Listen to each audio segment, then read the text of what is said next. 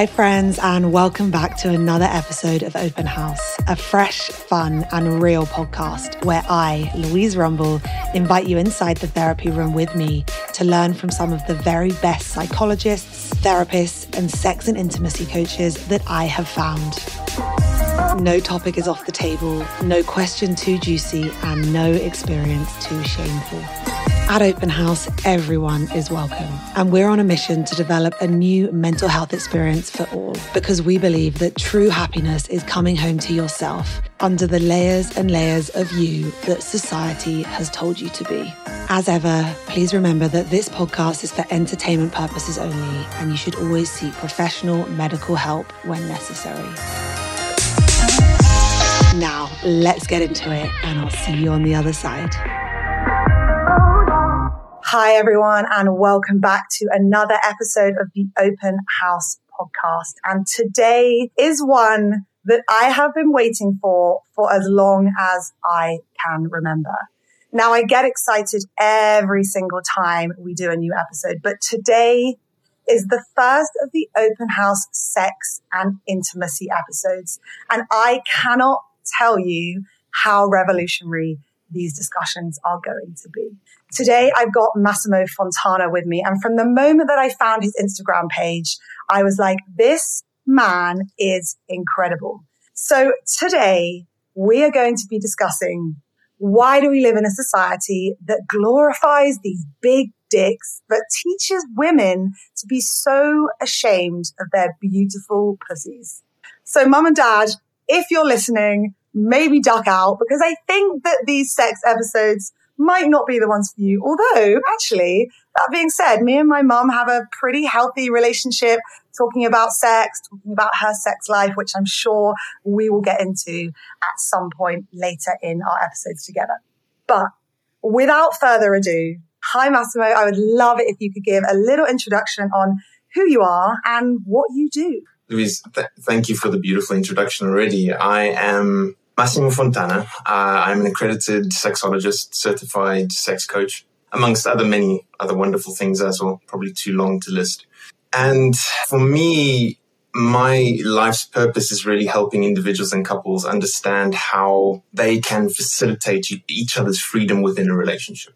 One of the parts of this purpose is helping people realize what their sexual self image is, equally their self image, and I find a lot of people haven't stepped into that space and really solidified what that sexual self image looks like. So that's something that's very dear to me, and I try and do that with everyone I speak to. Mm, I have no doubt you do that and so much more. And I think that when we started planning these podcast episodes together, we were just overwhelmed by the number of things that we needed to talk about, we wanted to talk about. And yeah, we're going to do so many beautiful things together. And I think that Today we are going to start with the fundamentals, the way that so many of us have not been taught to lean into this sexual self. Now, this is something that I feel really, really passionate about. So for anyone listening, there's going to be lots of openness and transparency in these sessions. So you're going to have to get used to the word pussy and penis and vulva and dildo and everything in between. There is nothing that's going to be restrained about these episodes. And I think that one of the reasons for that is, is that I feel, I want to say blessed, but I don't think blessed is the right word because I think it has been through proactive nurturing and also the men that I have been with in my life. But I feel lucky enough that I have got to explore my sexuality and find my sexual self with partners that have been incredibly non-judgmental, incredibly adoring and worshipping and sexually open and communicative. We're going to get into all of that and more later on in the episode. But I think that this has brought me to a point in my life as a 33 year old woman, which don't get me wrong, I never experienced this probably before my 30s, that I now have such a healthy and passionate relationship with myself as well as with my partner and partners, I guess, from years gone by.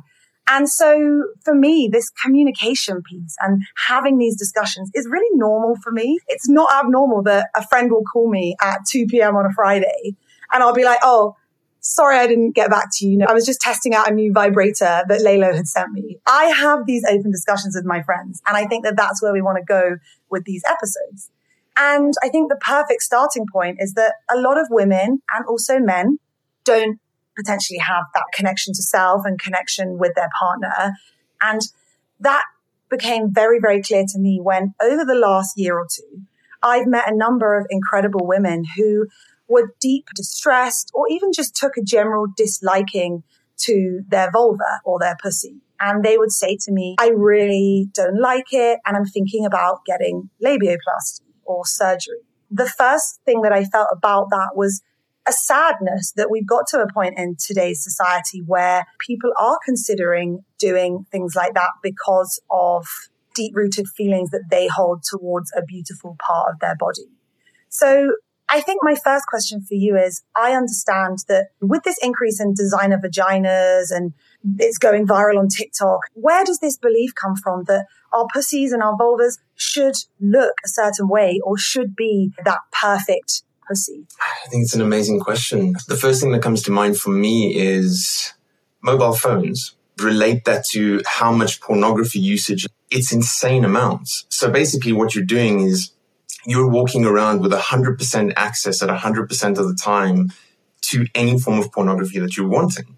Now, if you're looking at the three sensory conditions, if I can call it that, namely being visual, kinesthetic, and auditory, most of us are conditioning ourselves into the visual space. We're sitting in front of our computers. We are always looking at something rather than experiencing something in the body. In that space, it's always going to trigger some kind of anxious response. So going back to your question, conditioning ourselves into the visual space, you're naturally creating an anxiety for yourself when you're looking at images that are contrasting your vulva or your penis. Whether you like it or not, you have this in your face every single day. You can't really get away from this kind of visual stimulus because sex is everywhere. It's going to trigger some kind of anxious response mm. yeah, I feel like we all know that that has done that, but I feel like we sometimes don't understand how deeply pornography has done it to us because I truly believe that thanks to pornography, there is this belief that if you have a set of vulva lips that you can even see, that you don't have a porn star pussy, right? And the second that you don't have a porn star pussy in your head, or for so many people, it's like, oh, well, there's something wrong with it. Like it could be different. It could be better. It could be cuter. And the reality is, is that that is not how things work. And I think that we then start to harbor so much shame. And actually, I can't believe I'm about to share this on this podcast recording, but I feel like at some point, as you start to develop into a woman, your vulva is going to develop. And I remember that I had this sort of almost like the first time that I ever realized I had a vulva. And I put my hands sort of down there or I looked at it and I felt it. And I remember actively being shocked. Oh my goodness, there's something there. And that feels like such a weird thing to say because of course there's something there. And I guess this ties perfectly into the question that I want to ask you around how this develops in childhood. Because it feels like little boys, they always have their willies out. They're always like throwing them around for fun or they're weeing or they're going like, and everyone's laughing. But it feels like the second that a young girl takes her clothes off, it's like, oh my God, you have to put your pants on, you have to put your swimming costume on. So I just wanted to ask whether you think that this actually goes back like many days, months, years, and decades before we even get to adults that are watching pornography. Hundred percent, absolutely. I think it's it's uh, it's going to be found in every single culture dating back hundreds and hundreds of years. You're very correct about saying before that men grow up with their penises in their hands, right? So it's always visual. There's always contact. When a lady goes to the bathroom, very seldom does she look down at her vulva or her pussy for that matter. She knows what to do. She knows how to wipe. She knows how to take care of her. We hope. And there's this interesting sort of movement now where men will sit down and wee and you're very correct about saying before that men grow up with their penises in their hands, right? But any man who's listening to this and who has sat down and had a wee will know that it's incredibly comfortable doing something like that. But if you condition that, it's probably the last time you've seen your penis. The reason that I'm making this facial expression is because with my ex-boyfriend, I remember the very first time that I walked in on him in the bathroom. It was like by mistake. I thought he was in the shower he was sat down at the toilet and I was like, oh my God, I just walked in on him doing a poo. And he was like, oh no, I'm doing a wee. And I was like, mm-hmm. what? Like I didn't even, like I had just never even, I didn't even know that you could do a wee sitting down. I mean, of course you can just put your willy through your legs and I guess wee, but what, what is that? Is it like a comfort thing? Like what's going on there? Absolutely. Absolutely, it's a comfort thing. I think many men will probably perceive this as an emasculation of men, being that the feminine has come into our lives and said to us, no one likes to clean up splashback, right? True. Whereas I don't see that it has to be something about emasculation. And there's a greater degree of comfort and time that you actually spend with yourself. Nothing is rushed. So I think that there's a lot of these interesting analogies that come up. But going back to your question, this this is something that in many respects I think we can blame a lot on religion. When the church really started stepping in and making this rule of men need to be married to a woman and sex happens within the home and it's about procreation, it makes a lot of sense during the time that this was happening because by being able to control couples and saying we're managing their sex, it reduces any potential risk of disease the pox at that particular time in the Victorian era, everybody was shagging everybody. So it, it was something that was about managing that and keeping that within the home. That I think has become so deeply ingrained in us that on top of that, adding all these different ideologies of sex is dirty, masturbation is dirty, being able to do all these different things that actually lead to sexual expression, of course, is going to be sedimented in our DNA more than anything else. So where I stand at the moment, it's really a question for people saying to them, okay, there may be this historical component that comes into our lives, but it doesn't mean that we have to adopt that historical component. We are also in a very, very luxurious position to actually amend anything that doesn't suit us and our sexuality. I love what you said there, almost referencing like our genetics, that this goes so deep that these beliefs are almost turning into like intergenerational conditioning. And I do feel like it is our generation or the generation below us's responsibility to break these cycles of conditioning, which when you do look into it, like you just said, came from so far back that we're still living with today. And I think that also on the smallest and most minute level, we don't as a society refer to our genitalia with the correct terminology, right? So many women still refer to their vulva as their vagina even though we know that the vagina is the inside part and the vulva and the labia are on the outside. And I found this with my ex-boyfriend who he was incredibly well read and he would refer to my period as like, even when I say this, it still cringes me out, which shows my conditioning. But he would refer to my period as like my menses. And I was like, that is, I was like, that is disgusting. And the reason I'm laughing is because it's not disgusting at all. That is just my conditioning that I have been conditioned to think that the word vulva or the word menses is a gross, uncomfortable word. But the truth is that since going on this journey, since working with people like you, since just getting to know my own body more and being this more open-minded, well-read person, I would now never refer to my pussy as my vagina because it's not my vagina. But I still sometimes sort of slip up from time to time. And I think that that's one of the conditionings that we have to break down. And I think that another conditioning that we need to break down, which you've already referenced there, which is that throughout over time, sex was as a form of procreation rather than a form of pleasure.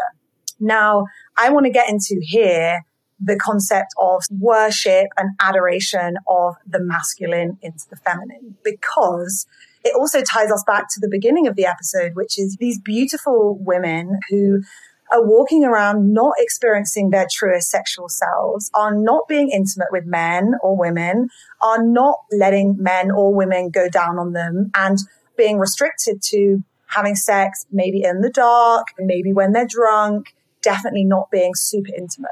So I really want to get into that with you. And I guess my intro into this section of the podcast is that I want to say I love my pussy and I'm going to keep this part of the podcast in because I think it's really, really interesting to see that despite how much work I've done, I still, I'm like, do I love it? Do I love it? And I do have a very positive experience with it. But the reason for that is because I have never had a negative experience around my vulva. I've never had someone say to me all the things that we hear about when we're much, much younger with very emotionally immature men or women. And they say something that can scar you for life. Now, I've never ever had anything like that happen to me. But the reason that I think I have such a positive connection with it now is that my last two boyfriends have been, I guess, deep in their healthy masculine in the bedroom and have adored me as a human being and have worshipped me in the bedroom, but also directly worshipped my pussy. They would talk to it. They would literally say, she's so beautiful. I love these moments with her. I'm so grateful that you share her with me. Things that no one would ever say to me in my twenties. Like my current boyfriend thanks me for sharing my body and my intimacy with him. And I'm actually getting like hot talking about it because it feels like it's so deeply intimate. And he thanks me for sharing these moments with him, for sharing my body with him, and for sharing my pussy with him. So I wanted to get into a bit of that with you because I feel like if I had been shamed at some point in my life, I might have a totally different relationship with my vulva and I might understand more about why some women want to have surgery, etc., etc. I would love to get into a bit around how worship and adoration from a partner can either rebuild a slightly wobbly relationship with our genitals or how it can actually set the foundations in the first place for the relationship that we have with our genitals. I think it's such a such a beautiful introduction into the space and I think the first thing that comes to mind for me is this idea of self narrative and if we have stepped into our sexuality with a very healthy narrative, it really doesn't matter if we are shamed because we have a trust in ourselves and a connection with ourselves that far supersedes whatever someone else is saying. So that's step one. But if we're speaking into the space where a lot of men and women have been shamed because their self image and their sexual self image is, is lacking, for a better word, then it really steers them into a space of, of humiliation. That's really the feeling that they're feeling there. And when someone steps into a space of humiliation, they really want to extract themselves. So they don't want to step back into that space again. So correctly, like you were saying before about a lot of men and women will use alcohol or drugs or whatever it is to sort of dissociate themselves from that sexual experience and maintain that disconnect. That I think once again feeds into people who have not actually dealt with the underlying sexual narrative.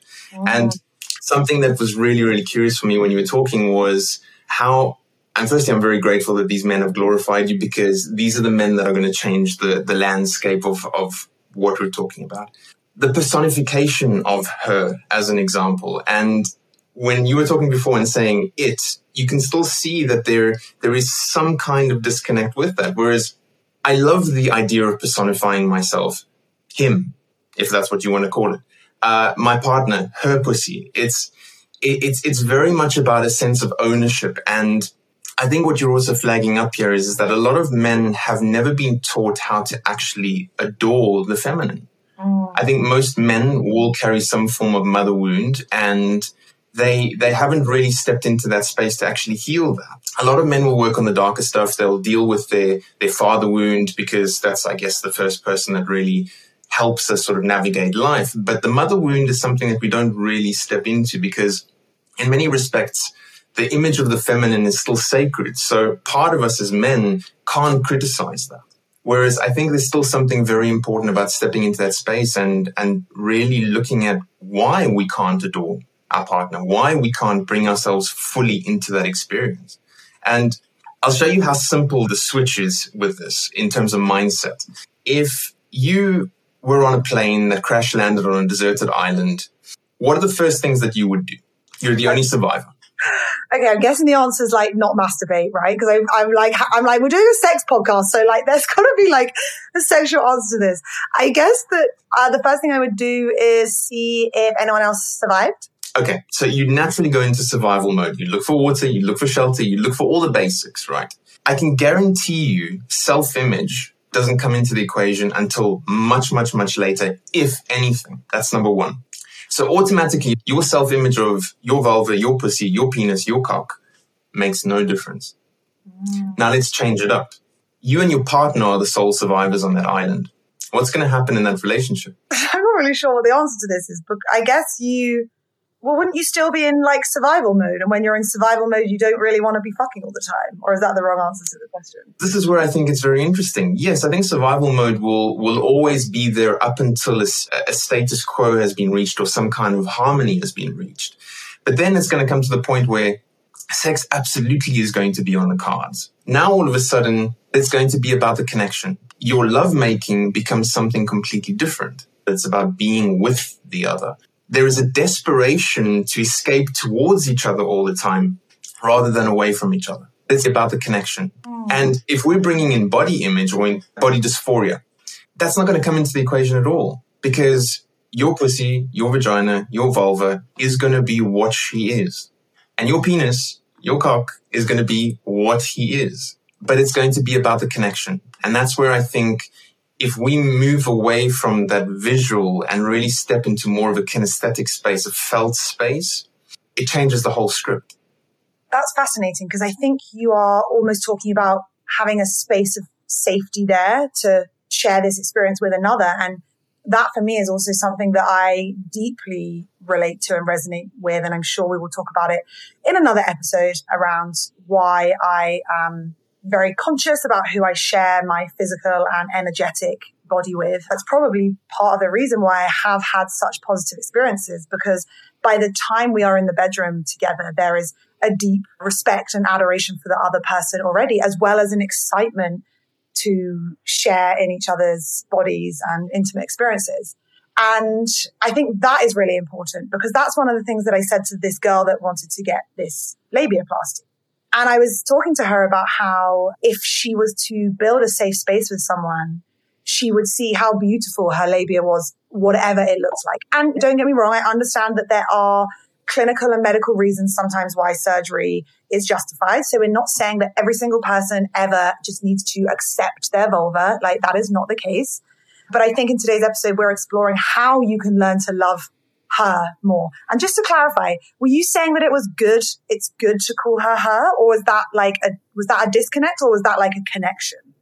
For me, I think it's something about ownership. I speak about my partner's vulva as a her. I personify because she is something very important to me. Her well-being is something very important to me, and so that personification, I think, is a way that I perceive it, almost a term of endearment I agree with you totally. I think the personification is really important too, because sometimes I think as a society, we get very uncomfortable with using the words like vulva, vagina, cock, penis. I feel that because of our conditioning, we still find that difficult to say.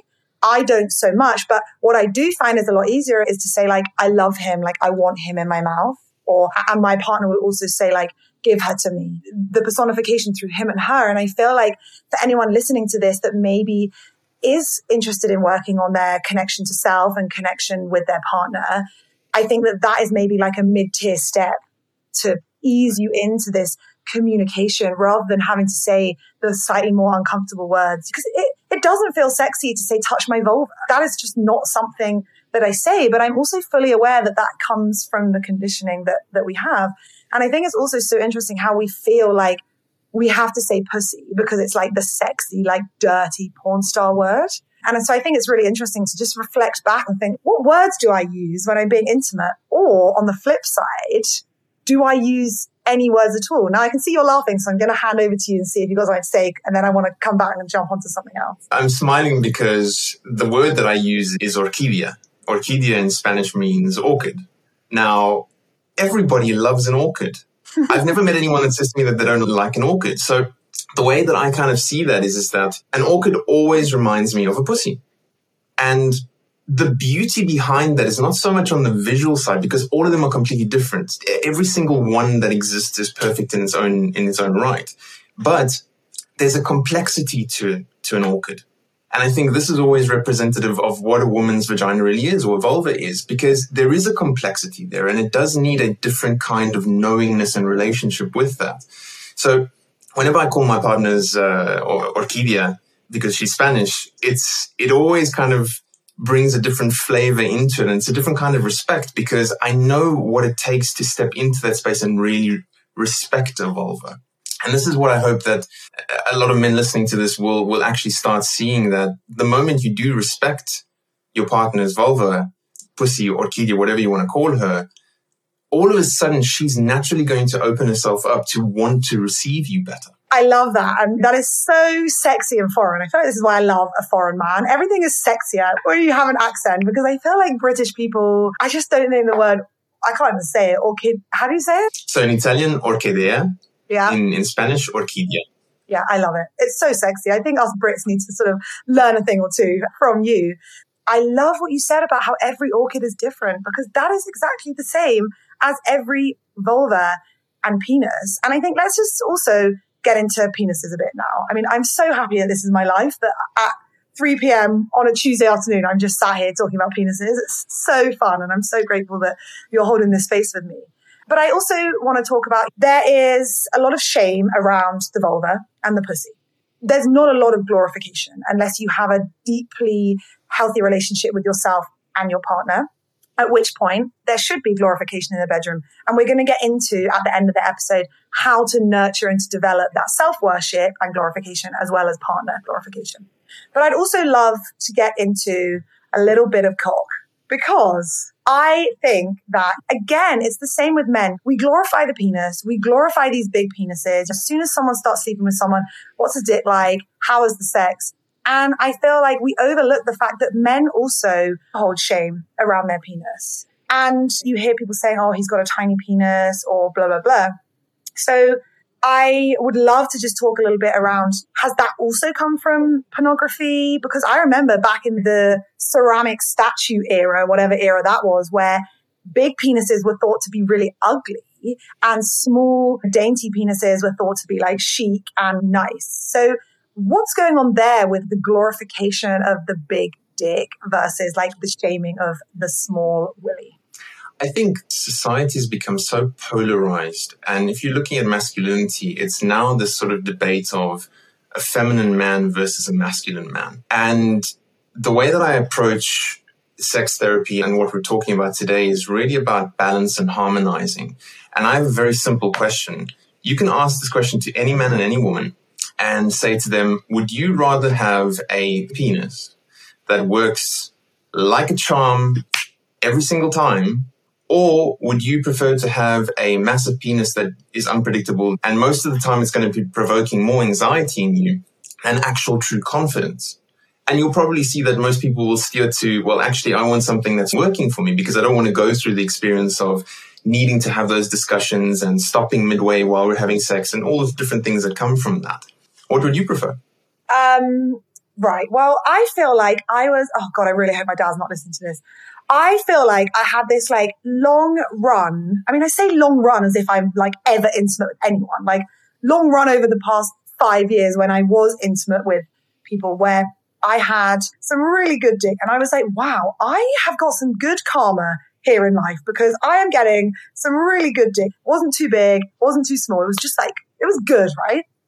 And then I met this guy who had the biggest penis I have ever seen, touched, or felt in my whole entire life. It was honestly like two Coke cans. Like, it was honestly so big.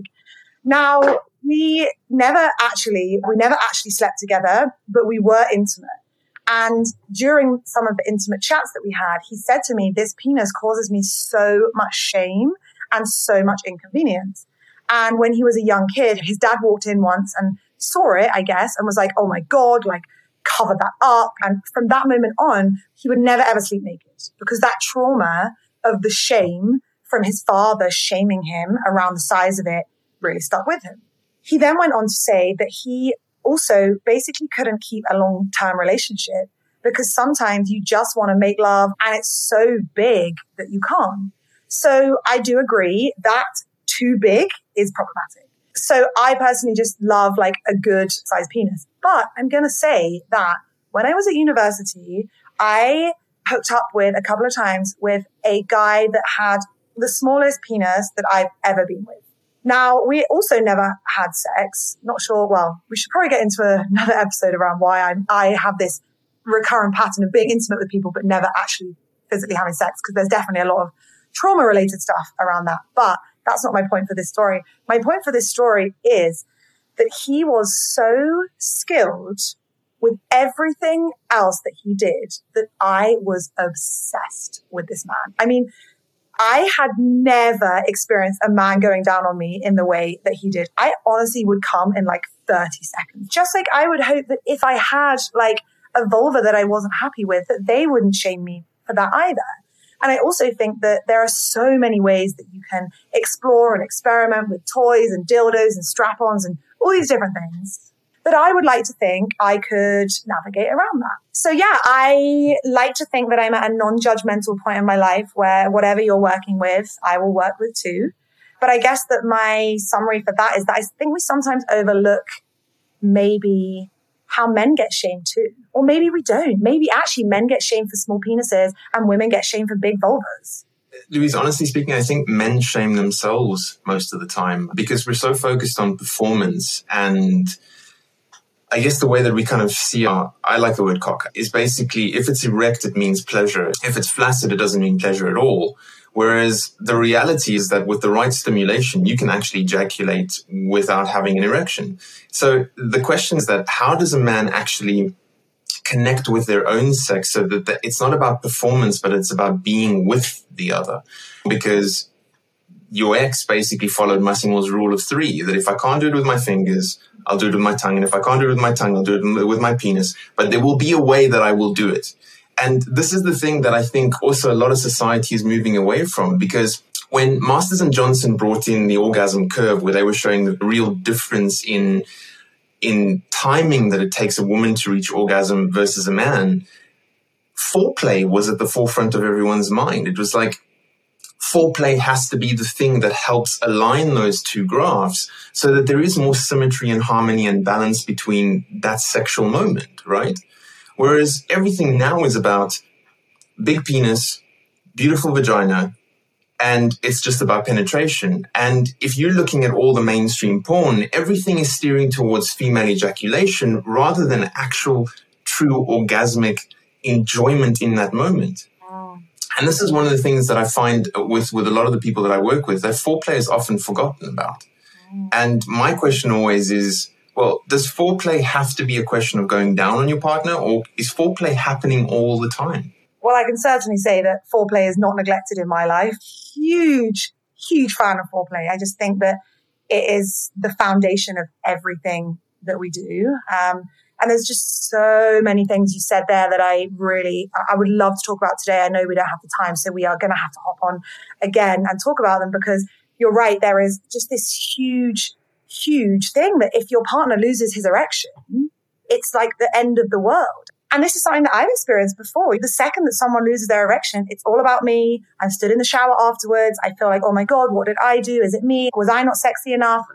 All that conditioning comes back in. But just as we move into the final section of today's episode, I think that I'd love it if we could get into some more like actionable tips and tricks around what we can do to one, connect with our own vulva or penis to start building a loving connection with self. And two, how we can start to build a more loving, respectful and adoring connection with our partner, potentially helping how we can help our partner move into a space of devotion and adoration, respect and worship in the bedroom. So I think let's first of all start with the vulva and the penis. And I think from my experience, I mean, you're the, you're the sex therapist, you're the sexologist, you're going to know everything about this and more. But for me, I think that connection is like the first place to start. And for me, sometimes also, I mean, we'll go into this in another episode too. I have a lot of chronic pain in my body, in my pelvis. So it's a different situation for me. But that aside, sometimes I will just hold my pussy with my hand and I'll talk to her and I'll say, thank you for everything you do for me. And also, I am so sorry for some of the things that I have put you through. The men that I have allowed to touch you or to be inside of you that did not deserve, and I mean, I feel like I'm going to cry talking about this, that did not deserve to touch you. The times that I let men penetrate me when I wasn't ready for it. And it's like a, oh, I'm going to grit my teeth and push me through mentality. But they're the two places that I started and sometimes just masturbation with like a beautiful intimate oil or, you know, really just taking the time to touch her and talk to her. But as a sex therapist, where would you start in terms of someone listening to this saying, yeah, I actually don't love my pussy and I want to change this. Where should I start? Louise, you, are doing my job today. Mirror work is something spectacular, but what I would add to mirror work as a starting point, what I find if I say to a lot of clients, get a little face mirror, start looking at your vulva, there's always some kind of defensiveness there. So it's first trying to disarm what that defensiveness is about, helping them understand what the narrative is that's actually bringing them to the space in the first place.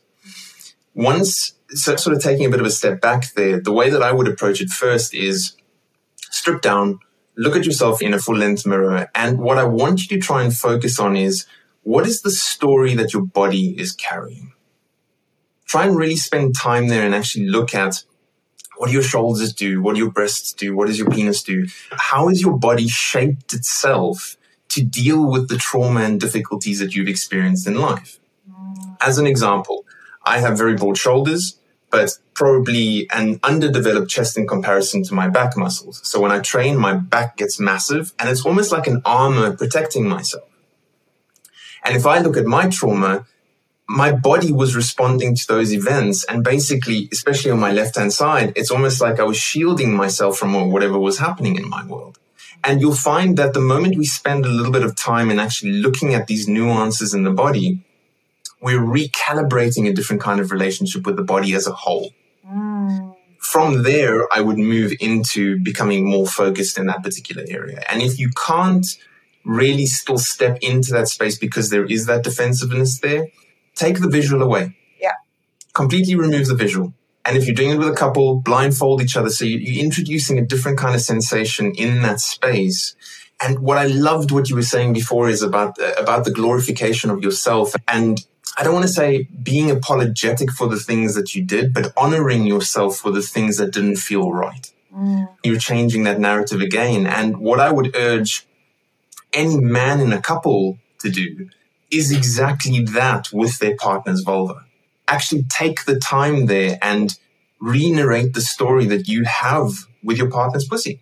Same thing goes with menstruation. Same thing goes with all the different stages and phases that a vulva goes through. I mean, it's it's magnificent what you have. You're right. I think that jumping in with the mirror work can sometimes be a lot because I still have days when even when I'm naked out the shower, like I'll just look in the mirror at my body and I won't think like, I love you, thank you. So if you don't feel like that about your whole body, it's pretty hard to jump in at like, oh, I love my pussy. You're so beautiful. So I love that advice about just taking it back and starting small. Like, even if it's just like a five second, just like, hi, like looking in the mirror, taking that moment and then getting on with the day and maybe over time, like extending that. And I love what you said about the if the thought of looking in a mirror gives you the absolute shudders, you're like, there is no way I can do that. I love the idea of just taking the visual away, like you said, and just potentially with self pleasure instead of just being like, okay, I'm going to self pleasure for the end goal of orgasm. It's going to be like, for the first five minutes, I'm just going to hold her or see how this feels if I do this.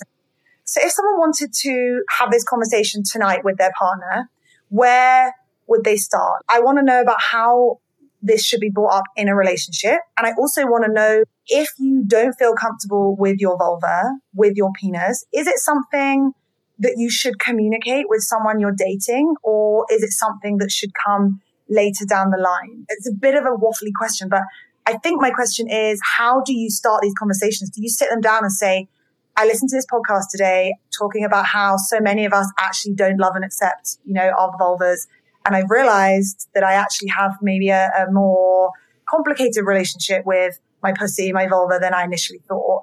And I'd like to work with you to develop a, a, more nurturing, adoring relationship with it. And I think that you are a huge part of that. Like, is that a conversation that you could start with? I think it's a beautiful conversation to be had, but I think it's always trying to differentiate between a person let's call it dating. So you don't have a solid partner yet versus someone who's in a relationship. And I think the first thing that I would aim to disarm in any relationship, be it single or in a couple, is this feeling of emotional obliteration when you pass comment or pass judgment or you pass observation on something. And the reason why I say this is that if we can know for sure that the intentionality of our partner is not to obliterate us, you become far more authentic in that relationship and in your communication style.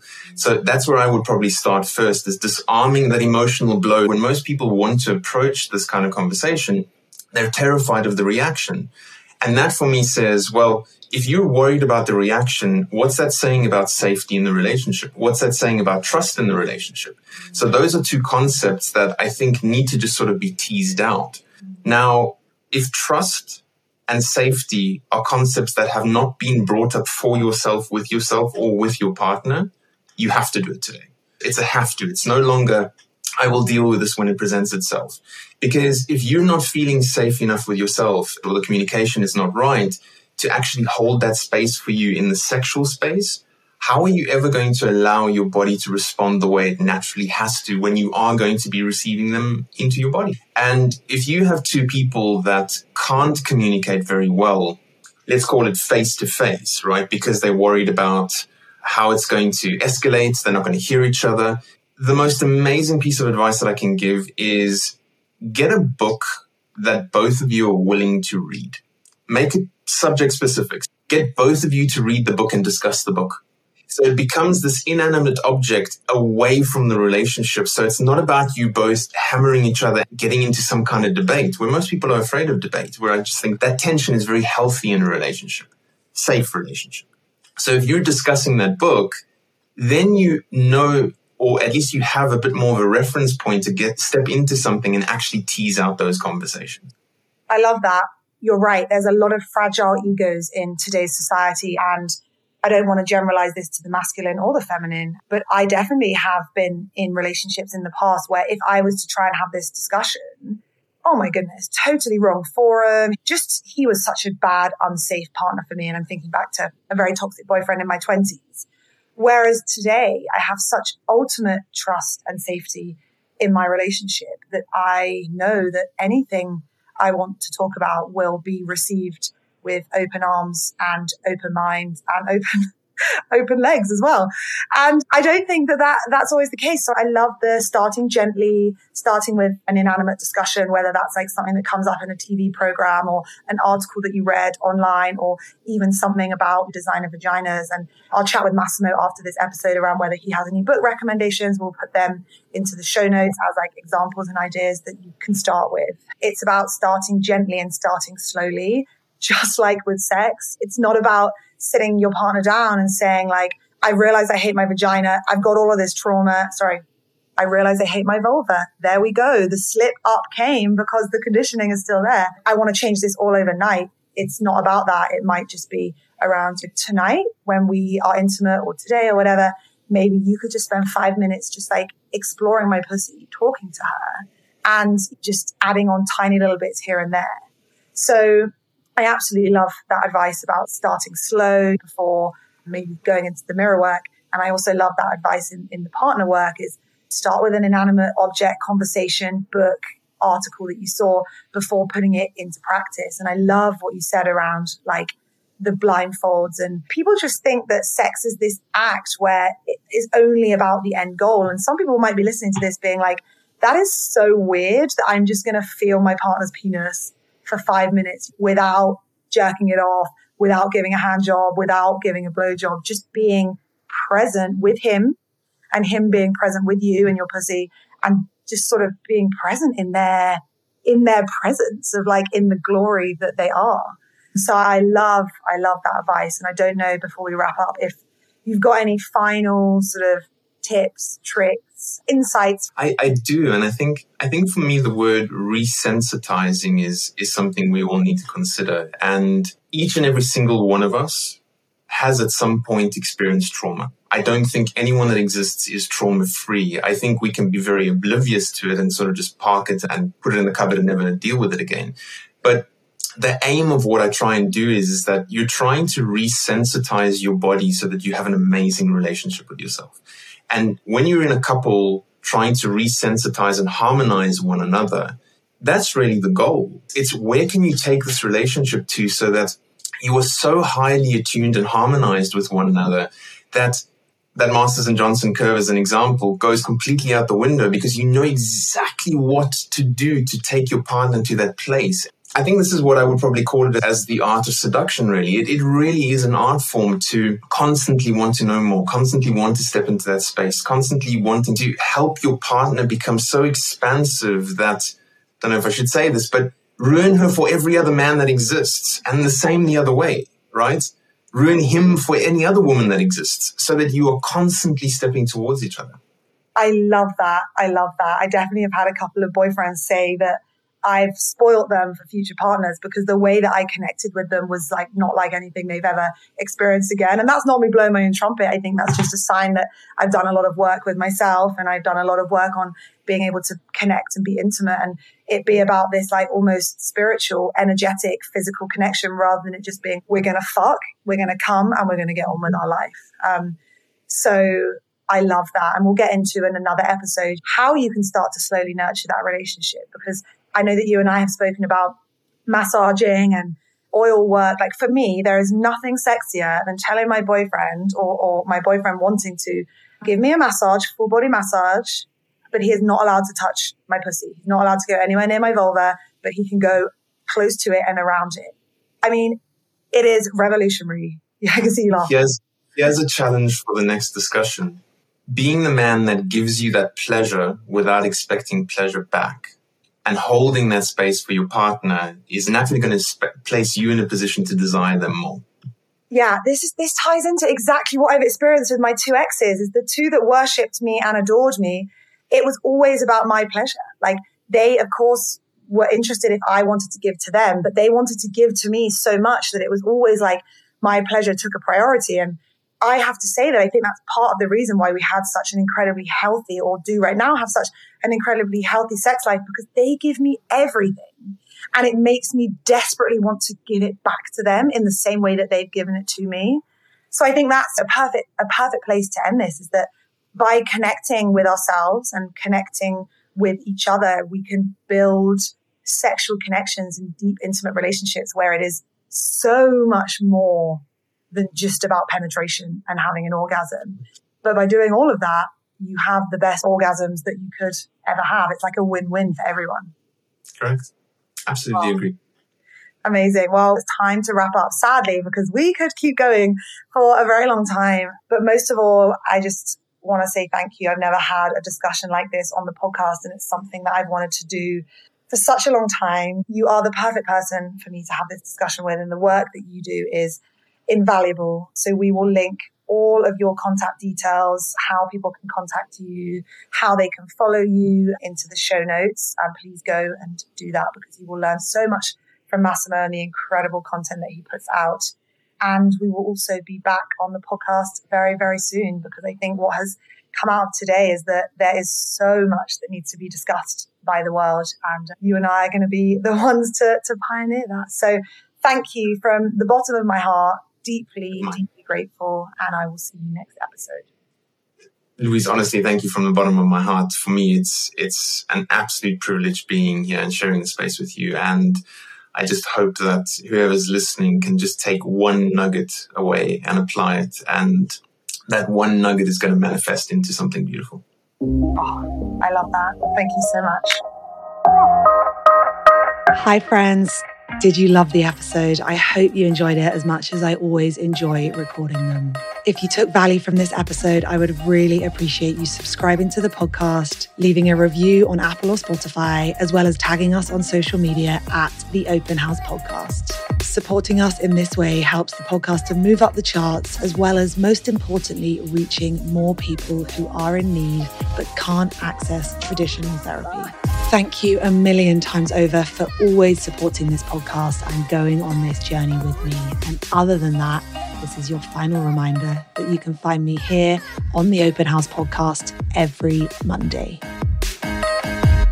Until then, remember there is nothing sexier than self awareness, and together we are going to make mental health great again.